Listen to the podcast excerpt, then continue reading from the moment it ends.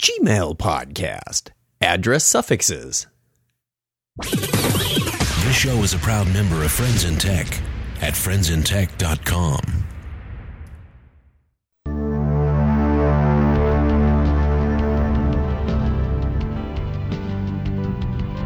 Welcome to the Gmail podcast, a collection of short hints, tips, and tricks to help you get more from your Gmail account. I'm your host, Chuck Tomasi.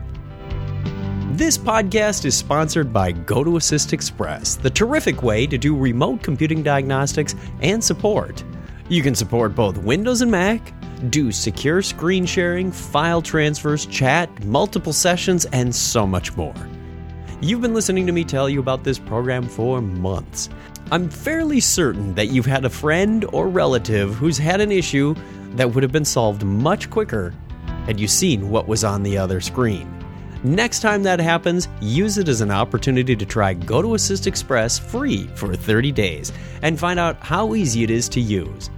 Visit gotoassist.com slash techpodcast to get started with your free 30-day trial. That's gotoassist.com slash techpodcast. Thanks. Here's a tip how to track if your email address is being circulated and stay organized using Gmail. This past week, I was out having dinner on a business trip. The hostess approached the table and asked if we would like to be emailed promotional information for their establishment.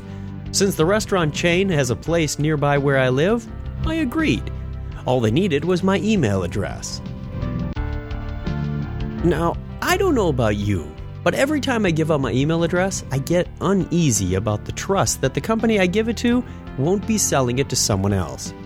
While I can't solve the trust issue, I can determine if they give the address away. Here's what I did I added a plus and a keyword to the first part of my address. For example, john.doe plus joe's deli at gmail.com if I went dining at Joe's Deli. Now I can filter on any email that has a plus in it and star it, label it, or flag it in some way to determine where it came from. Listen to some of the earlier Gmail podcast episodes for information on filtering and labeling to determine how to automatically assist in visual identification of these messages. With luck, I will only see messages with plus Joe's Deli suffix from Joe's Deli. If I start to see that address from somewhere else, I'll be less trustful of Joe in the future. One word of caution you may not be able to use this trick with web forms. Many websites don't allow the plus symbol in an email address. They think it's an invalid character, so you may not be able to use this trick everywhere. Since I wrote it on paper at Joe's Deli, I'll let that be their problem, since my email address has a higher value to them than me getting their promotional material at this point. That's all for this time. Comments, suggestions, or questions can be sent to gpodcast at gmail.com or check the website for full information and archives of all previous Gmail tips at chuckchat.com.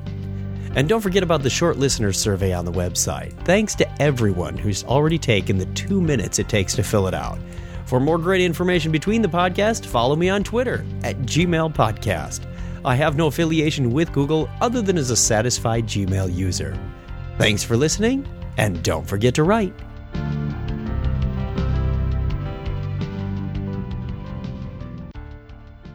You've got Gmail.